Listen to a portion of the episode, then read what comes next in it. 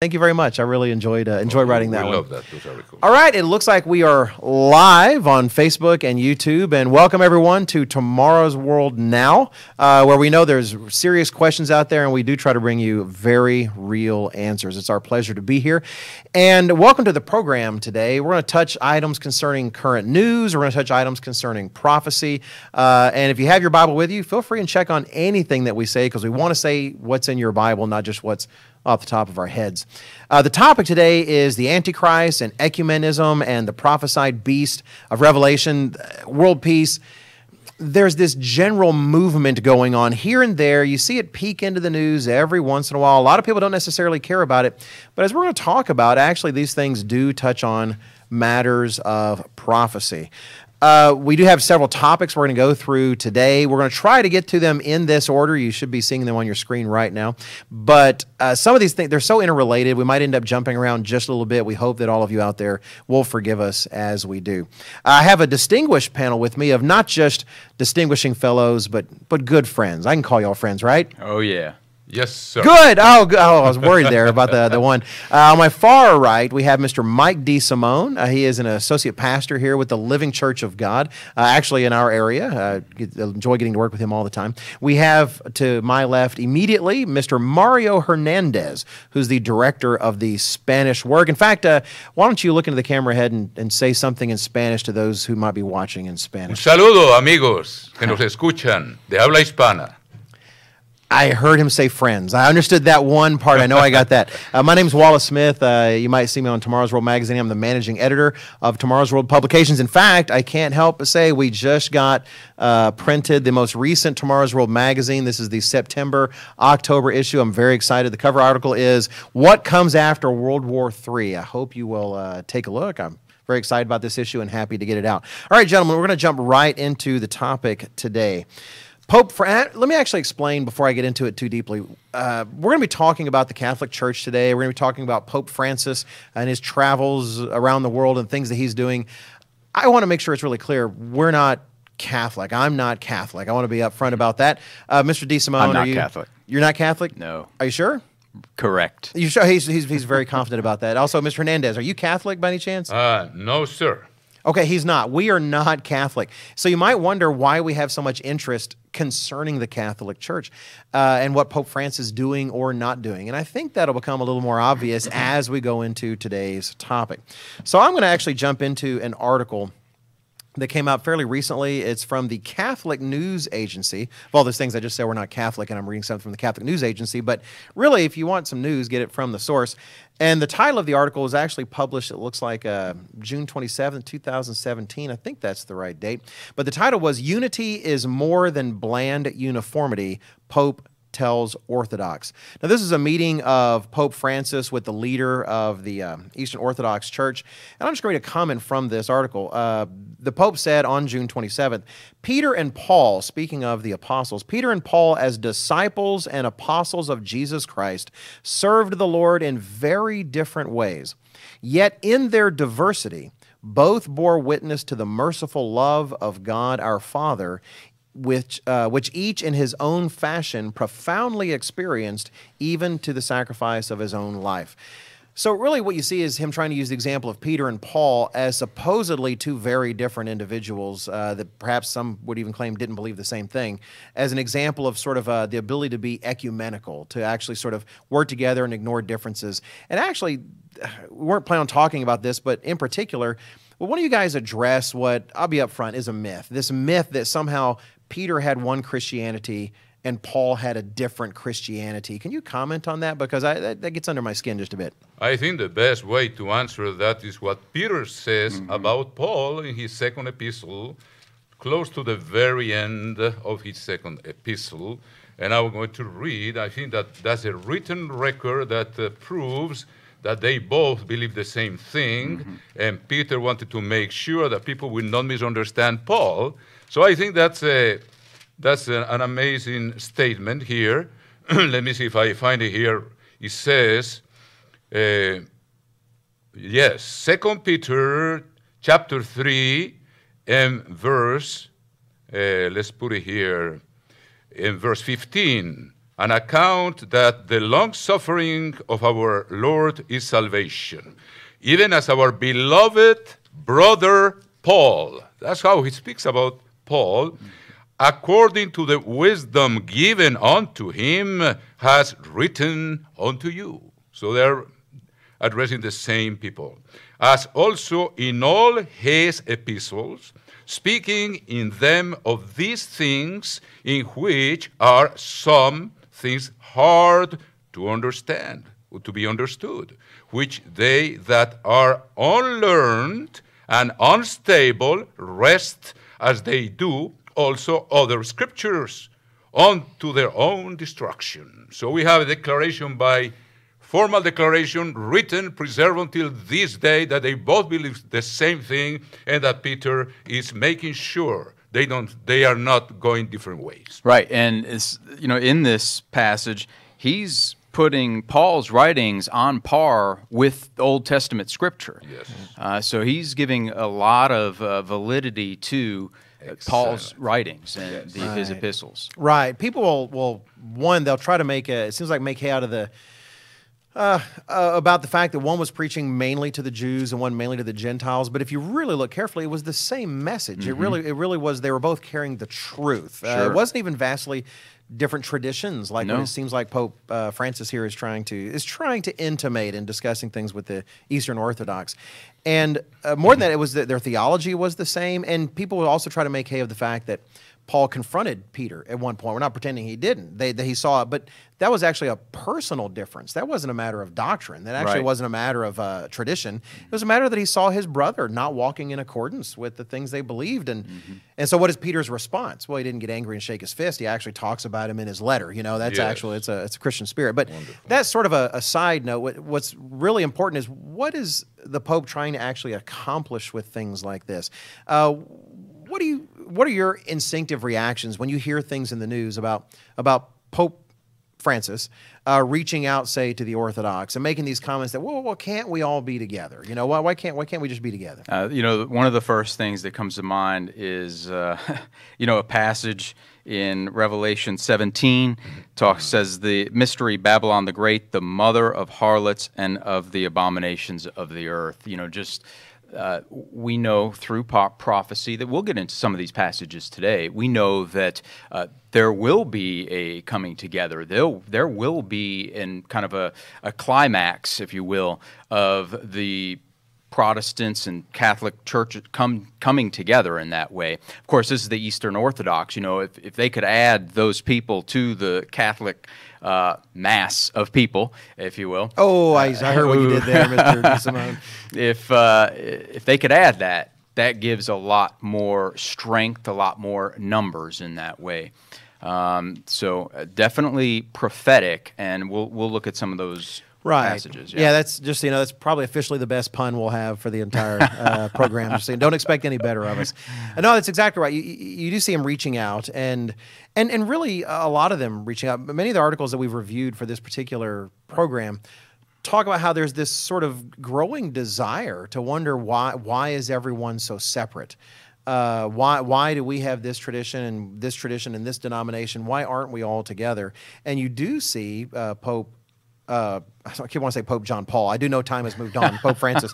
Uh, you do see him reaching out to try to achieve more of these sorts of ends. There's another uh, item in the news concerning uh, his work with uh, uh, Welby, uh, the head of the Anglican uh, Communion, and in terms of that work, and talk about the problems they had. There's an article actually out of the Telegraph. It's from last year, but it, it's, it's a good illustration of these kind of ecumenical efforts. The title was, Welby and Pope Francis set sights on reunification, but no way around differences over female clergy and sexuality yet.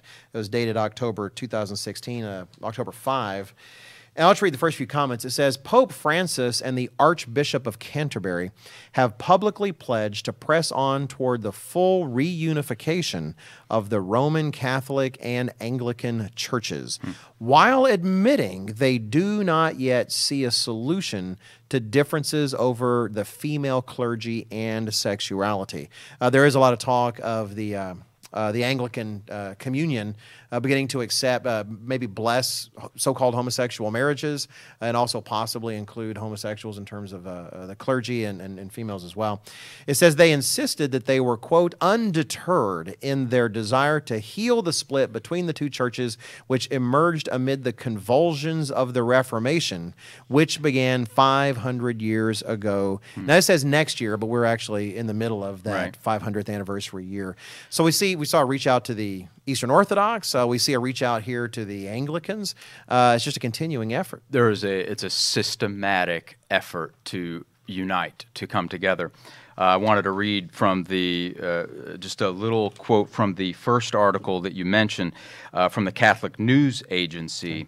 Uh, it says, uh, Pope Francis met with a delegation from the Ecumenical uh, Patriarchate of Constantinople, saying their journey toward full communion is one that ought to respect their unique traditions. And this is kind of in line with the article you just meant. You okay. just mentioned, um, rather than a uniformity that would end, that would in the end make the church more boring. You know, mm. bringing more in, bringing more into the fold. I mean, this is what has been done actually over the past two thousand years. Mm. They've taken in the various traditions of uh, of paganism. Uh, that's where a lot of the, you know, Christian, the the so-called Christian holidays come from, uh, is from kind of taking in paganism in that way. All right, Mister Hernandez? Yes. Uh, why this concerted effort at this time? You know, from the Catholic point of view, if you want, from their side, it started in nineteen sixty-one when Pope John the twenty-third established the Office for the Promotion of Christian Unity, and the Eastern Orthodox churches created the Pan-Orthodox Conference. Dialogue among the Roman Catholic, Eastern Orthodox, Oriental Orthodox, Pentecostal and Protestant churches have brought general consensus on such issues as baptism, the Eucharist, and the nature of ministry. The Lutheran churches and the Roman Catholic Church have agreed on a common understanding on the doctrine of justification, even as Lutherans, Episcopalians, and the Reformed churches have attained surprising unanimity on certain theological issues. Mm-hmm. So we see a concerted effort from mm-hmm. both sides to come together. Mm-hmm. My friends, this is not, this is not a, a, a coincidence. If you analyze the word ecumenism, it comes from the Greek, oikumene, which means the whole inhabited world. It's interesting that the, the term Catholic means universal. So what we are seeing here is a concerted effort, and it's very interesting that it's parallel to the effort of Europe to come together as the seventh restoration of Rome. Mm. And if you study history, you know every one of the restorations of Rome have been in agreement with the Catholic Church. They come together. How is it that today those movements are a great effort going on now in Europe? You know very well all the efforts since nineteen fifty-seven and even before to do to achieve total union in Europe. And what is the Church trying to do? To achieve total union. And we are heading toward the seventh restoration of Rome. If the six first restorations were The, every emperor was crowned by a pope. So we are seeing these movements together. It's not a coincidence. We know they are going to achieve something. The question is, how is this going to happen? Some efforts have, have, have given good results, but someone said also there is kind of a winter now. They have reached certain agreements, but they don't go beyond. What do you think of that? Uh, I think... It's really funny to me. I thought Mister DeSimone made a really good point that when it comes to the expansion of the Roman Catholic Church, you go back hundreds and hundreds of years, part of how it did that was by accommodating so many other faiths and so many other traditions of, of various origins, you know, pagan.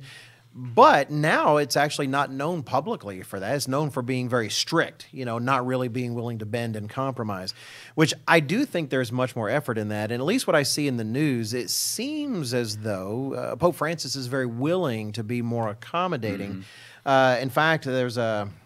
Uh, one of the most fascinating recent accommodations concerns this particular five hundredth year of the anniversary of the Reformation. And uh, N P R had a good article on this. There's actually been quite a number of articles we reference. I know at least one in our magazine about how the Pope actually came and commemorated the Reformation. Here, you know, here's the Catholic Church. It was the great schism, the Protestant Reformation, and yet the Pope himself made a personal appearance to honor the person of Martin Luther. Uh, the title of the article, I think you guys at home are seeing on your screen, is "The Pope Commemorates the Reformation That Split Western Christianity." Hmm. It was published October twenty-eighth, two thousand sixteen. That's actually when he made a personal appearance. It's kind of funny, if I recall, he made a personal appearance also in a cathedral that the Catholic Church lost as a result of the Reformation, but went and made some comments. This comment isn't actually from uh, Pope uh, Francis himself. Uh, it's from this fellow Gerard O'Connell, who's a Vatican correspondent for a Jesuit magazine, but it's very reflective of the comments that I read the Pope make. And he mentions a recognition, perhaps, in terms of what this is, a recognition perhaps that both sides missed something at the time of the Protestant Reformation. Uh, he says the Catholic Church missed ways of reforming itself. Luther and those around him, on the other side that is, pressed in a way that just shouldn't be, couldn't be taken on board. So in a way, both sides misspoke. I thought it was funny to use the word misspeak because we hear politicians say that a lot these days. But if you look at the at Pope uh, Francis's comments on those occasions, because I've read them, he was essentially talking about how there was corruption in the church. He admits that. There was a lot of financial corruption and the rest, but he doesn't seem to speak to any true, deep doctrinal errors. Uh, and so what you see in a lot of these talks, at least as I can tell, it seems like they're trying to talk around how do we make unity without really compromising on some deep doctrines of some sort. Sure. Willing to take in, you know, whatever they need to for right. this idea of unity. Right, right. It makes you wonder what is going to cause this unity. We know from the Bible that there will be a seventh restoration of Rome. How is it going to happen? I think we are witnessing and we're approaching an event. You know, those groups, the Eastern Orthodox and the Protestant churches, they have many things in common, and they have achieved a lot of agreements. They have achieved a lot of results, like I just read in, the, my, in just a moment ago. What is it going to make these two really come together? Right. You can tell that you can have oxygen and uh, hydrogen together to make the famous H two O, the formula for water. But you can put those two elements together, and if there is not an electrical spark to go through there, they will not become water. They will not be fully united to be really, uh, to, to, to produce what we know as water. I think in the Bible, we have something amazing that is going to happen for sure. First of all, we know that the Catholic Church, by prophecy, we know is a replica of the Roman Empire. And the word ecumenos, ecum, ecumene, or ecumene that I just read, it was historically used with specific reference to the Roman Empire. It means the whole inhabited world. So what we are probably about to see, we don't know the dates. What we know is going to happen is in your Bibles. If you want to read with me, Book of Revelation, chapter thirteen and verse thirteen, we see something is going to happen like the spark that unites the elements to produce water. What is going to make those people agree who is the boss? And that's one of the main problems they have, that they don't agree who is going to have full authority.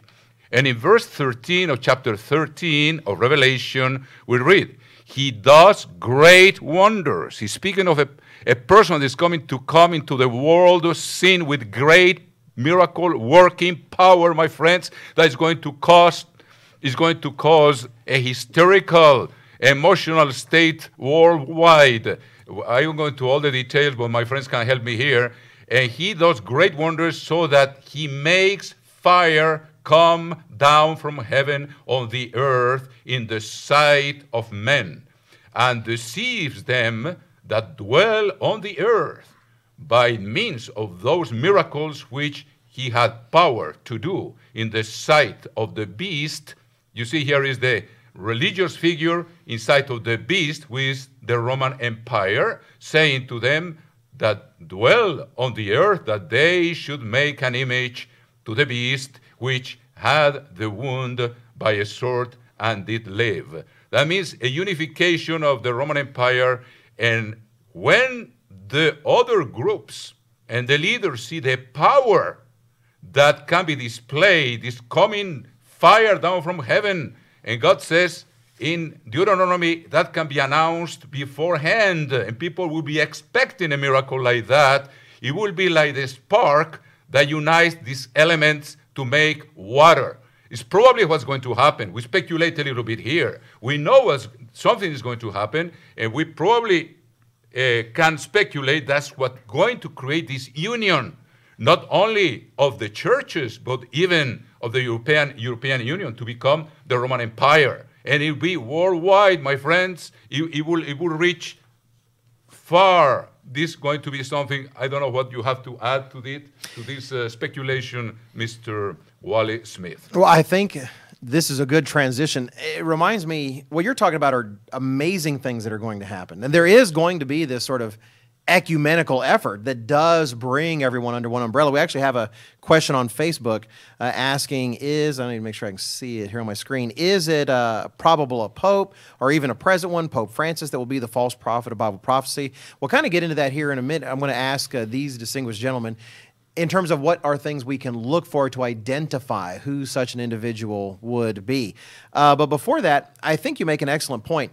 All these efforts we see today, there's an article uh, even read in the New York Times talking about political changes that the Pope seems to be making in the Catholic hierarchy.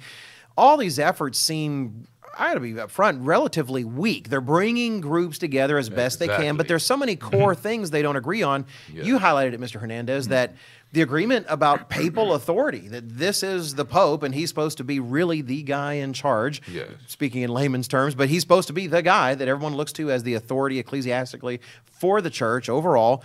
And they talk about like that's not the big elephant in the room, but think deep things like that are. How are they going to patch over those things to actually bring a unity? And we're talking about some of those signs. You've already brought some of them out, and I'll ask you guys for more. But I do want to highlight, because sometimes outside of just big movements, you know, in terms of giant leaders getting together, you do have people get together and say, well, hey, why can't, why can't we just get along and just be one big Christian church? The Bible makes really clear what the basis of unity for believers in Jesus Christ and the Bible actually is. If you look in First John in chapter one, First John chapter one, the Apostle John says, starting in verse six, if we say that we have fellowship with him and walk in darkness, we lie and do not practice the truth. The truth does make a difference. Then he says, if we walk in the light as he is in the light, that is, if we do that, we actually walk in truth, we walk in obedience, we're walking together in truth and light, then it says we have fellowship with one another, and the blood of Jesus Christ, his son, cleanses us from all sin. Truth is the foundation of actual real unity, not this kind of political papering over mm. that it seems like so many of these efforts are. And yet there is a passion for it. People do want that unity, and there are going to be things, like you talk about, Mister Hernandez, that are going to make those things happen. So educate actually our viewers. What are some of the things that that we can look for that would help us to identify when this Antichrist figure comes on the scene? Mister Hernandez highlighted that he is going to bring forces together. He's going to bring them in unification before the beast power, this coming economic, political, uh, warlike union. But what should we look for on the scene? Any uh, any thoughts to share with everyone here? You know, I do want to just uh, uh, add to the, the idea of the fire being called down from heaven. If you don't know the truth and understand the, the truth of God's word, you know, if, if, if we don't study it and know it, and we there's a guy calling down fire from heaven. Right. uh, as it says in uh, Matthew twenty-four, for false Christs and false prophets will rise and show great signs and wonders to deceive, if possible, even the elect, mm-hmm. those who, who know his word and know right. that truth. The devil's going for the brass ring. He's yeah. going for deceive everybody he possibly can. That's right. So that that's certainly uh, well, one, as far as the, the signs and wonders. So let me, let me summarize, let me paraphrase what you said. You're talking about real supernatural right? events sure. and powers. Yep. I mean, really, I, I think you make an excellent point that I hadn't actually thought about in a long time in that way. What's the only, if I saw some fellow on Facebook who is literally calling down fire from heaven, and you have these people from these skeptic societies like the amazing Randy and others, and they come to debunk him, and they go away going, well, no, he actually did. You know, I don't know what else to say. He right. actually did call down fire from heaven. You had maybe Richard Dawkins, all these famous atheists that can't explain it any other way. Uh, that here's a fellow who is truly, supernaturally calling down fire from heaven. What is the only guard against that kind of deception other than the truth, Mister Hernandez? Yes, the truth. For example, we have a key here in Deuteronomy, Deuteronomy thirteen. Christ did not come to abolish the law. He came to fulfill it, to magnify it. And he came to explain to us how to apply it today in the Spirit. This is a key that is extremely important because we are we're talking now uh, what's the sign? What is going to be the key? How can you tell when a miracle comes from God or it doesn't come from God mm-hmm. with absolute certainty? How can you do that? We have the key right here. If there arise among you, I'm reading Deuteronomy chapter thirteen, and we see how well it applies to uh, Revelation thirteen, same number. It says, if there arise among you a prophet or a dreamer of dreams, and gives thee a sign or a wonder, another version says he announces it. He might announce it beforehand, three days before, so that C N N and uh, all the news you know, channels will be right there to witness because he says it's before the whole world, before the earth. And he gives you a sign or a wonder, and the sign or the wonder comes to pass. Mm-hmm. And then he says, whereof he spoke unto you, saying, let us go after other gods. When you read Revelation thirteen and verse thirteen, immediately you see that this verse applies from Deuteronomy straight there. What's the first thing he does? I read it. You go there and you will see it. He will deceive the whole world, saying to make an image to the beast. That means they have to worship an image. And we know that they're going to have a sign, which is common to all these churches, is Sunday. And so that's things that we have to look for. How does a person know when it comes from God and when it doesn't? Here we continue. If they make the miracle and say, go after another God, that means they worship this image, which is transgression of the second commandment, and the sign, or the first signs of a true Christian, disciple of Jesus Christ, he keeps the Ten Commandments. So he makes a miracle, and by the strength and the impression of that miracle worldwide, he incites people to worship images. The elect cannot be deceived. The elect have the law of God written in their hearts, excuse me, their hearts and their minds. So they cannot be deceived. So they will know this is not from God. Christ said, many say, we, we made many, many miracles in your name, in your honor, I mean, in your name, and we cast out demons. And he answered to them, I never knew you. Depart from me, you workers of iniquity. That means transgressors of the law. Then mm-hmm. the word iniquity in Greek there is anomia, which means in First John three four, transgression of the law. So if that miracle helps to deceive people and to induce them to worship images, immediately the elect will know. So they cannot be deceived.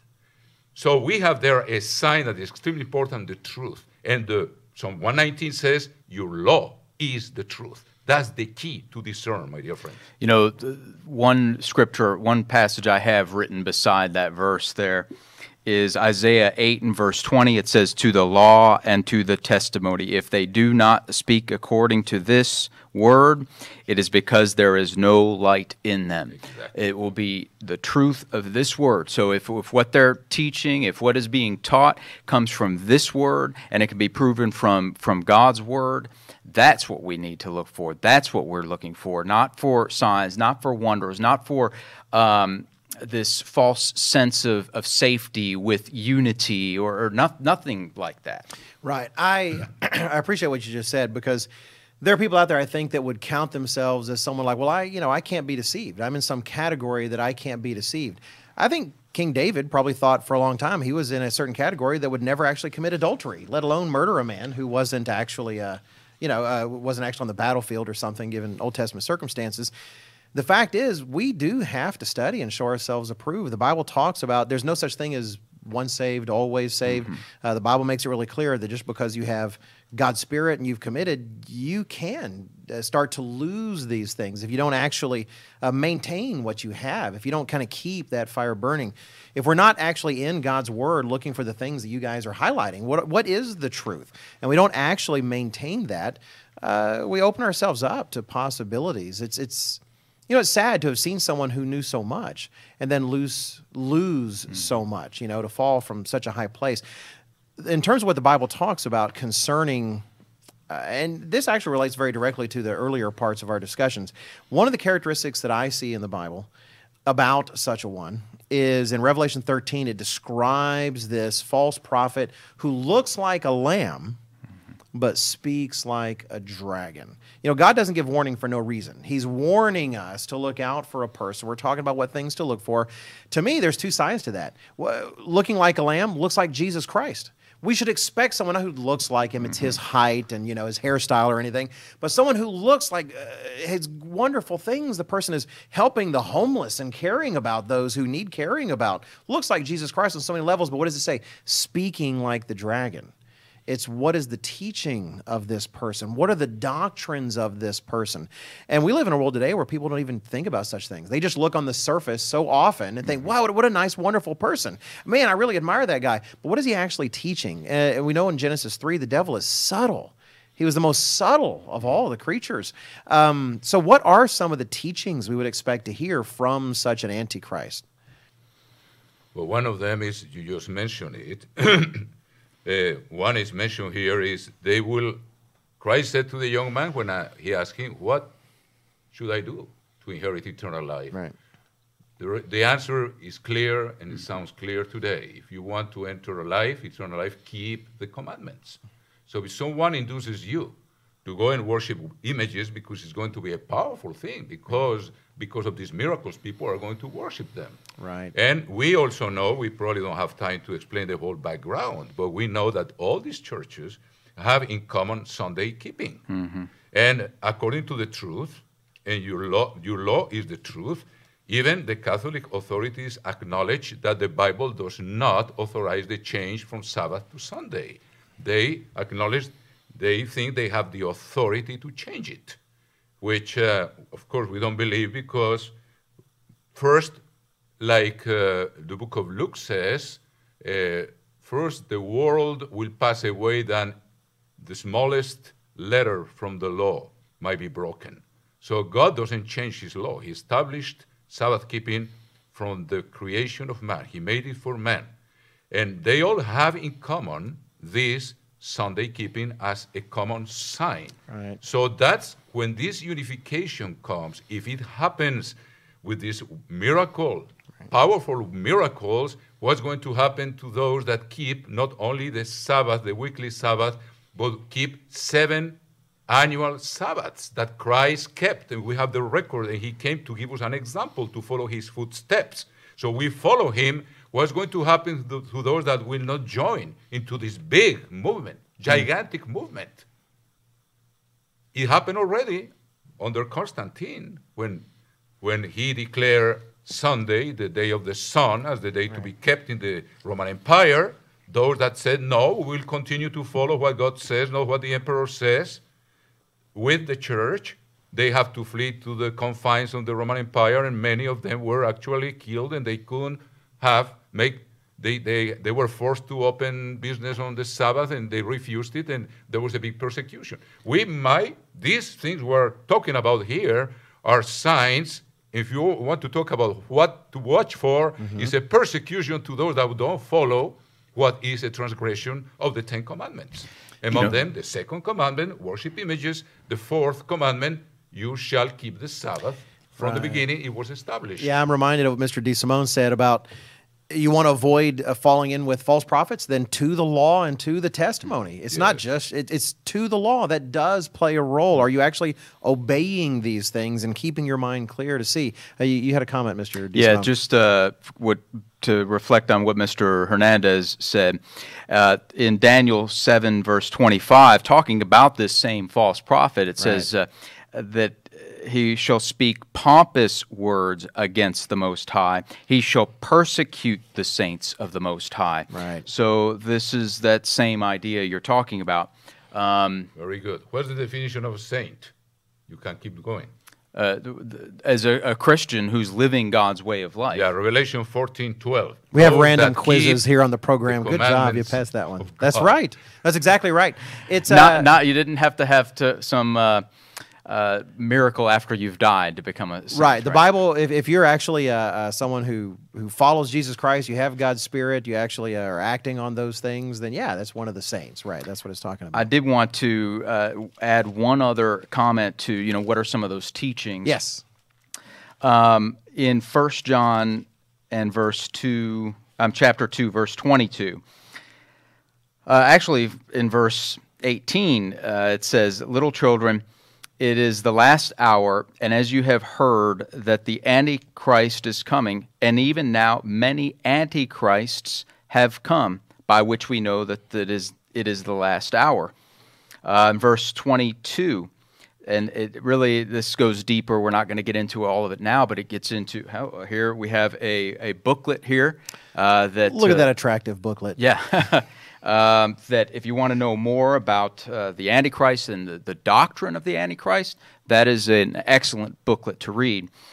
Uh, but yeah, we actually have a telecast as well, Meet the Antichrist. Okay. Sounds like something you'd and, never want to do. And did, uh, you, uh, did you do that? I, who did that one? I, I may have done that one. I'm not sure. Yes, I did. Right. All right. So in verse twenty-two, it says, "Who is a liar but he who denies that Jesus is the Christ? And he is Antichrist who denies the Father and the Son." That's interesting because what was the one sign that Jesus Christ gave that he was the Christ? And that was that he would be dead in the grave for three days and three nights. Right. And that is denied by virtually all of Christianity. If we exactly. want to call, call it mainstream Christianity, it is denied in that way. If you, if you believe that there is a, a Good Friday and Resurrection Easter Sunday, that, that's a false idea. And it leads to exactly what this verse says.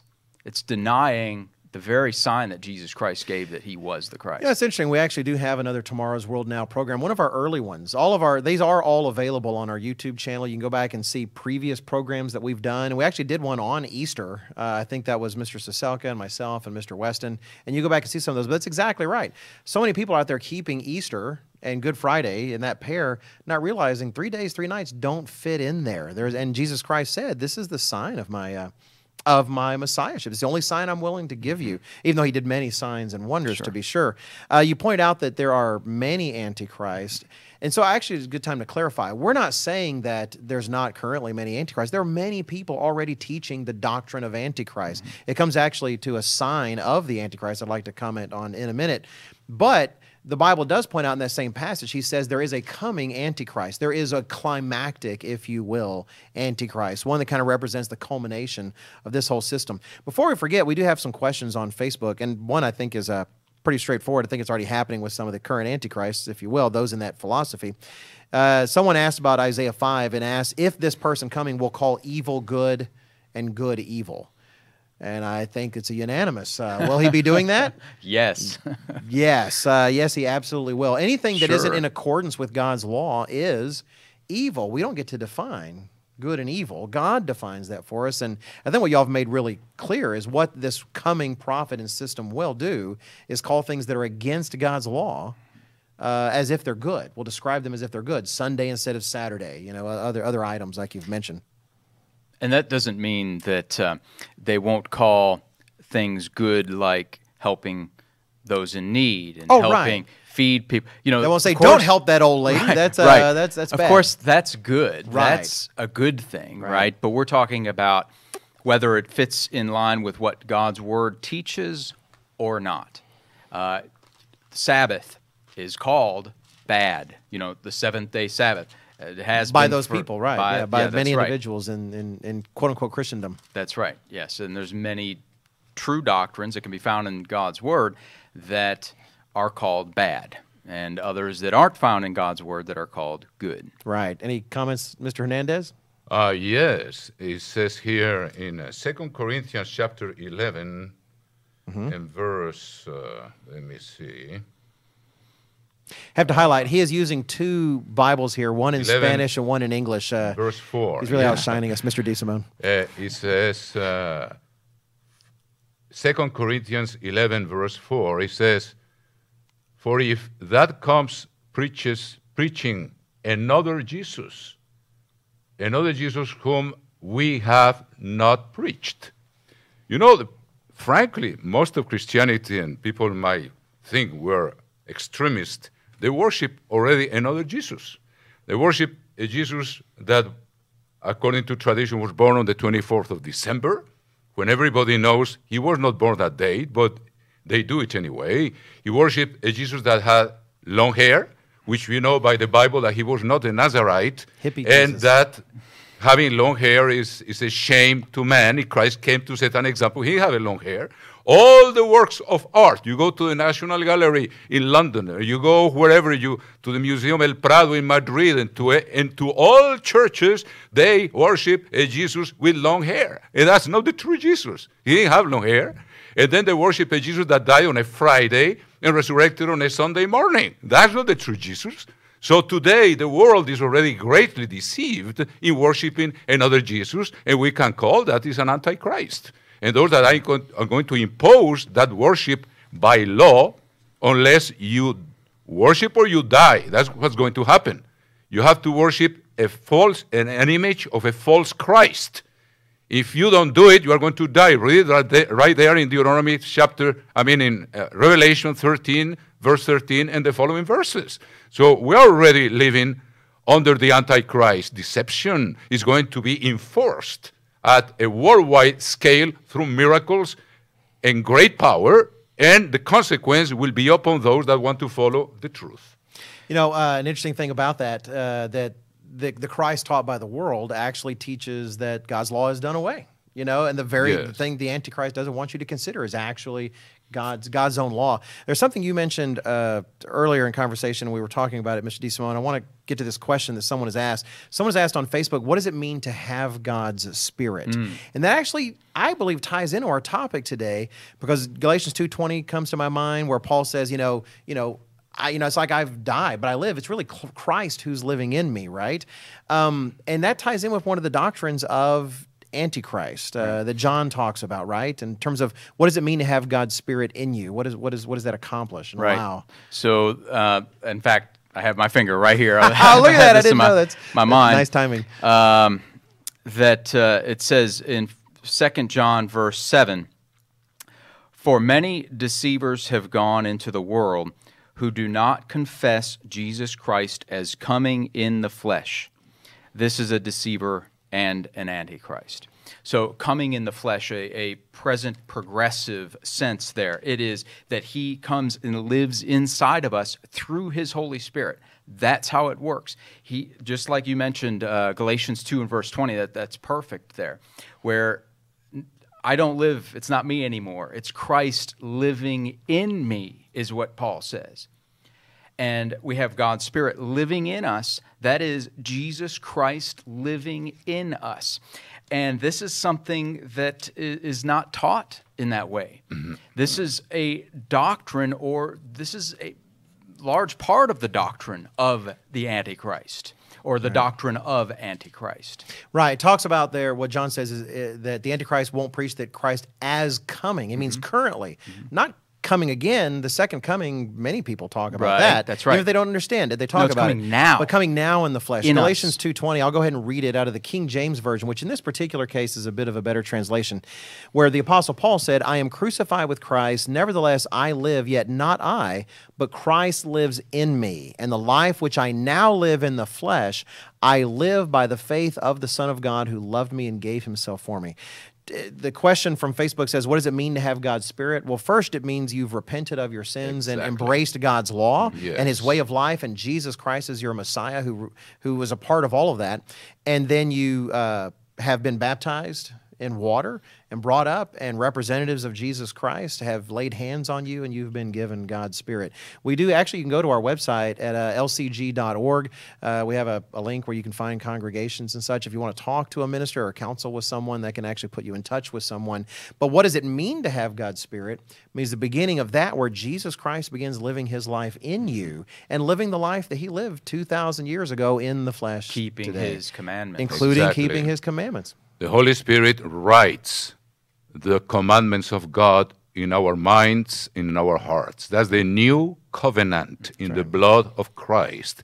That means that the Holy Spirit is the seed of the Father who comes into us and makes us a new creature that, con that has to grow in grace and knowledge during the rest of our lives, overcoming our pulls, denying ourselves, following Christ's example, and keeping going through the narrow path, which is keeping the commandments of God. That's one of the ways, keeping, knowing that you have the Holy Spirit if you follow Christ in that way.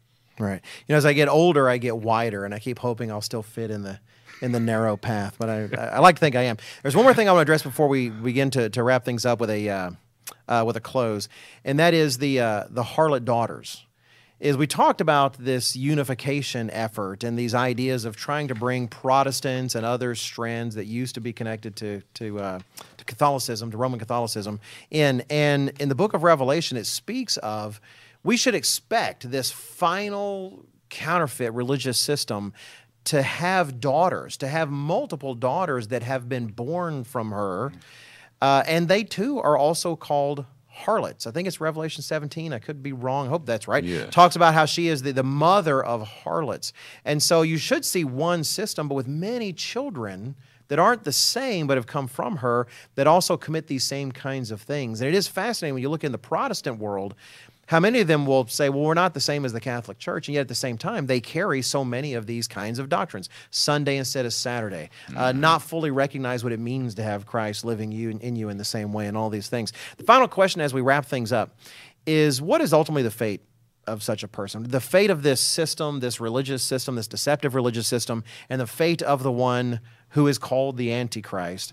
Uh, what, what is the end for these individuals? Well, the end is clearly spoken.